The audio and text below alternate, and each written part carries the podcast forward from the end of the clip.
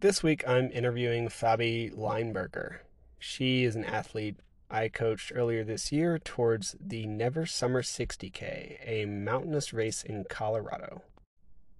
She didn't actually finish due to DQ, and I'll leave that story for the podcast itself. But we got together to talk training and nutrition and how you train for a mountainous race in Colorado when you live in Virginia, and what it looks like to adapt your training when your life gets a little hectic.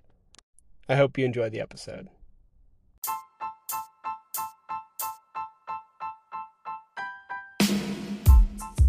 Welcome to the Eat Well, Sleep Great, Run Far podcast. My name is Will Frantz, and I'm here to help you go farther, faster, and longer without injuries, gut problems, or giving up your favorite foods. This week on the podcast, I have Faby Lineberger. She is an athlete I've worked with for a couple months, and she recently ran a very difficult race in Colorado, the Never Summer 60K. And she and I are just going to talk a little bit about training and what that looks like to get to get yourself at least ready for a race like that. What made you choose to do a like 60 kilometer mountain race in the middle of Colorado? um my friend. yeah, and last year I did a race there with him. I did a 22K to see how I will adjust to elevation. It was sure. 1300, 400, I think, the top of that one. Sure. And I did good. I become a lot slower at the top. Um, I'm, I live in Virginia Beach, so I train in flat terrain. So that was hard. Yeah. And then when this year came, he said, Well, let's do one, a longer one now that you do well in elevation. So he picked that race. It was very intimidating because it was two mountains to to run and it was hard. yeah, it uh, is not an easy profile for anybody who hasn't looked at it. It's very it's not quite as bad as Leadville, but it's very Leadville esque. Like it's like these just like these pikes of, of peaks that you basically just have to like clamber your way up. Um, so how how was training for that? Like you and I have been working together for a bit. How did you feel? How did you feel going into the race? I I was very nervous. Um, I didn't think I was gonna make as far as I did. Um, sure. Oh, and I never finished the race. to put that out there. I went up through the first mountain, down the first mountain, around a lake, and missed a turn. Um, but I was on target to make it to the first cutoff. I'm sure so you that, were. yeah, that was a relief for me. I didn't even think I was going to get it that far. So I did a lot of treadmill incline training. Yeah. which is sucked at the beginning, but I, yeah, I think half of half through the training, I was getting better at it. I I remember even at grade six, my heart rate would come out of my chest. And I did most of this training at incline 12, which is the highest my treadmill. And my heart rate didn't come out of my chest. So I know I was going to get getting better at it. you got much better at it. Like we were doing, I mean, you started off with like intervals of 30, and by the end, you were doing like intervals of 10 minutes at the worst. And you were right. doing hard. fantastic. yeah, it is hard. It's really hard. Um, and on that note, like you said, you were kind of nervous going in, and yet you did it anyway, which is something I really kind of appreciate and respect. Like, what pushed you to, like, for lack of a better term, do it scared? Like, why? Like, what felt gave you the motivation and or like impetus, or like why continue with it even though you weren't quite sure how it was going to go? Because I'm stubborn. Love that. Hell Somebody yeah. do something, I'm gonna go and do it. Great. Love that. So, I mean, you and I have had some long conversations about like confidence and boosting that. Like, what have you found through the past couple months to be really useful as far as like getting over these mental hurdles? Because we talked about it a lot, and it's definitely a struggle, and it's the thing mm-hmm. I personally struggle with myself in my own competition. Like, what has helped you get past those blocks? Um, I think the nutrition part because I never really focus on that. I just pretty much wing it to whatever they have in the education. sure. Um, and you, I remember you always remind me if you eat right, and you give me the formula how much I had to eat every hour. Um, that actually helped me a lot. Um, I was sipping like through an IV through my backpack. I have my, I have honey and, has, and I have goose. So I intermit, I did half hour one, half hour the other one.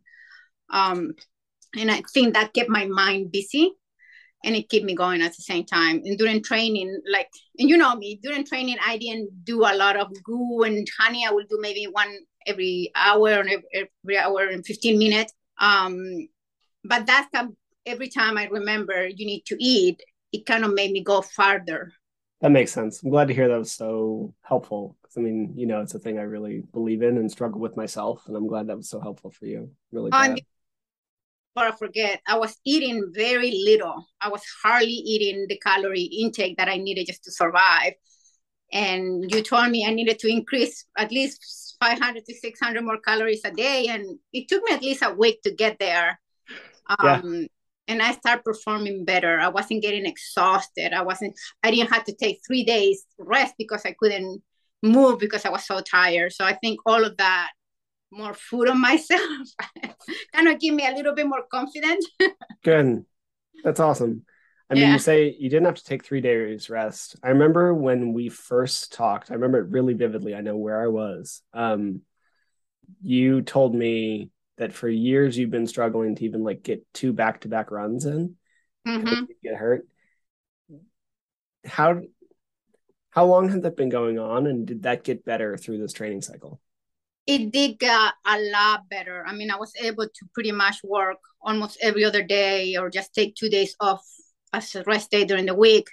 Mm-hmm. Um, or, I mean, I would work two days in a row and then I had to take three days off because I was exhausted. sure. I get that.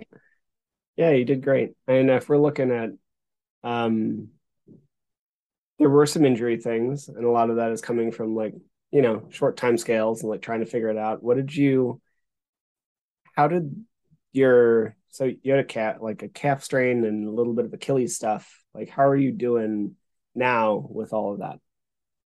Um the calf I think is better now. I oh, never yeah.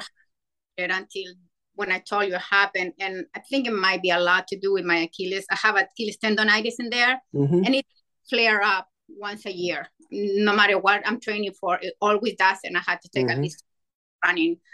Um, this time, I think it was a combination of I twisted it and, I, and, I, and I kept going with the training instead of just sure. taking so so now I'm recovering from it. It's getting a lot better. It's been inflamed for a while, and I think just finally now it's kind of getting to the point that it's normal. it doesn't hurt anymore. Good. I'm not limping. I'm really glad that makes I'm I'm very glad. So like what's what's next for you for the next couple months and like what's coming up on the do you have any races you definitely want to do any of that kind of stuff like what are you looking at I might do one like late January. One of my friend that she runs with me, but never done a um, an ultra. I think the most she has done is maybe a marathon. I know she's done a couple half. Um, so she got the bug because I do them all the time. she said, "Okay, I want one." So we might train for one in January. Um, awesome. I'm not training. I told her I'm not gonna start training until at least October. I need to make sure that I get a little stronger. I'm gonna follow a strength program that you gave me. yes, good. Um, a little more CrossFit um, from now good. to October, and then I start training. Um, all the training that I work with you, I think, because we start a little late too. Yeah, of course. Um, I did get a little stronger, but I think get stronger. Yeah, so, I agree. That's awesome. Yep. I'm yeah, glad so you're like taking that cycle. Yeah, yeah.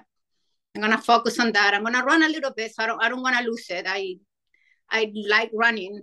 Um, if I don't run, I get very anxious. I get that. Yeah, so I can't wait to run again. I haven't run in three weeks. yep, I feel that. I just tweaked my hip today, and I'm, a, I'm not sure what exactly that means. So we'll we'll find out. I feel yeah, the anxiety is a real thing. What mm-hmm. got you into running in the first place? I mean, you know, I think that ultra running is a crazy sport that I appreciate that people do. So, like, what got you into running these long distances? Why do you feel the like push to do this difficult sport? I don't know. I I remember as a as a kid, I always liked running. Um, in my high school, I went to a school that was 90% boys and 10% girls. So the boys will run and the girls will do aerobic gymnastic, which I hated it.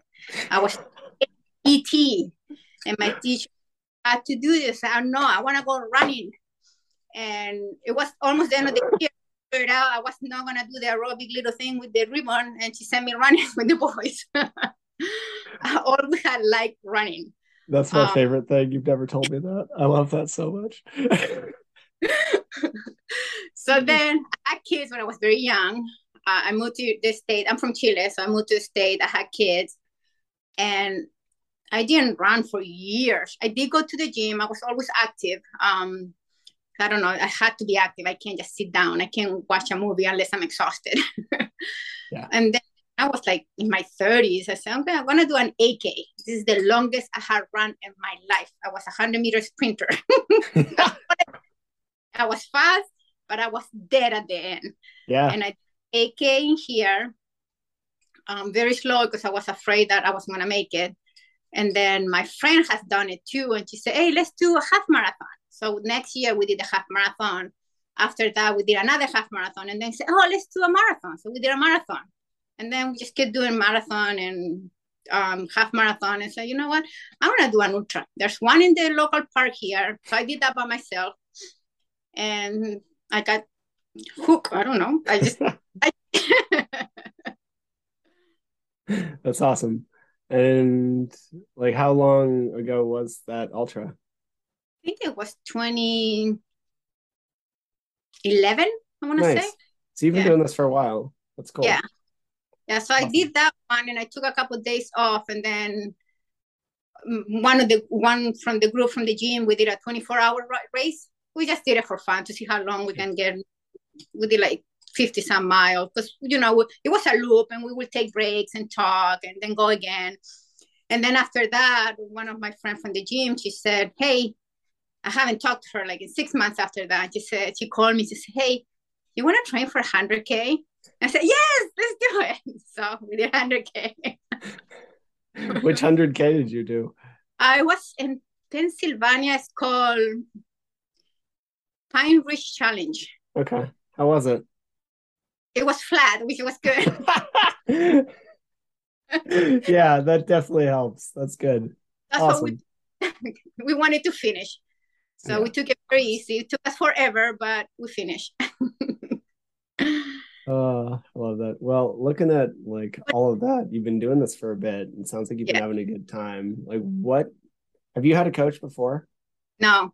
What made no. you get one for the Never Summer? Because I was really afraid of this race. Fair. It looked I, really hard. Yeah. To be honest, I think you did help me a lot mentally and physically. I think mentally I still have blocks on my head that I wasn't yeah. gonna make. And I think that kind of put me a little back on my training. Sure. Um, and to be honest, I know because I was keeping an eye on my watch to make that uh, the first cut off I know for sure I was not gonna make the second cutoff. Yeah. But to get me through just half of it, it was I was shocked on myself that I could do mm. that. it was very steep. yeah, it was very steep. I think you consistently surprise yourself too when you finally get out there. We've seen this in training too, where your your paces are often faster than you think they're going to be. Yeah, for sure. Yeah. So it was a good journey. I'm glad. Um, if somebody else were like, what was your biggest takeaway from this whole like process training for the 60k? Consistency, and that's one of the other I, I wanted to get a coach because I knew when like you, if I have a plan in front of me, I'm gonna follow it. But if I'm gonna do my plan and say, oh, you know, I'm tired today, or you know, my husband was in the hospital for two weeks, I just wanna go to bed. Mm-hmm. I knew something, I had to follow it. It mm-hmm. made me, it, it's like a commitment. I had to do it, you know? Yeah, I get that. We are also flexible though. Like with your husband in the hospital, like we dropped a couple and moved them around and made all the shifts, right? Like, and that took the thought of me having to do that that was on you and i was so grateful for for that you know yeah absolutely i was happy to like be able to take that on for you it's not a great two weeks i'm really glad that you didn't have to deal with any of that that's really yeah. good yeah put extra stress in there yeah nobody needs that in general much less here well, yeah um, if somebody were thinking about maybe getting a coach, it doesn't have to be me, just kind of a coach in general to support them on that end. Like, what would you say to them? Um, if it's the first time and they really think about it, yes, I think it's very, very beneficial. Good. Um, for it, it for me at least, it pushed me a little bit more. It was easy to follow a plan than just to wing it. Um, the accountability was there for me. Um, the guesswork, all of that is out of the equation. You just have to go and do. yeah, I appreciate that. Well, good, Faby. Anything else you want to say? Of anything before we sign off? Thank you. Thank you very much. Uh, very, very helpful. Um, it's kind of what I expected, but I think it was more than what I expected. Thank you. You were very understanding of when I have issues and when I have, when I was freaking out oh, you, of course. That's what I'm here for. Yeah. Thank you. You're welcome. I'm happy to do it. You're fun to work with. I'd work with you anytime. Thank you. Thank you. Cool. Well, I'm gonna log off. Hang out for a sec. We'll chat. Okay. Um, everybody who listened, thank you so much, and we'll be back another time with more of the podcast. Have a good night. Thank you for listening to the show. To be clear, I'm not a doctor nor a registered dietitian, and nothing you heard was medical advice. You should always speak with a qualified medical professional before making any changes to your training regimen. If you enjoy the podcast or found it useful, please take a couple seconds to give it a rating or share it with a friend. Every little bit helps. And if you want more of this information, please head to the Trail and Ultra Running Nutrition group on Facebook. You'll be in good company with other like minded people who like to do hard stuff outside.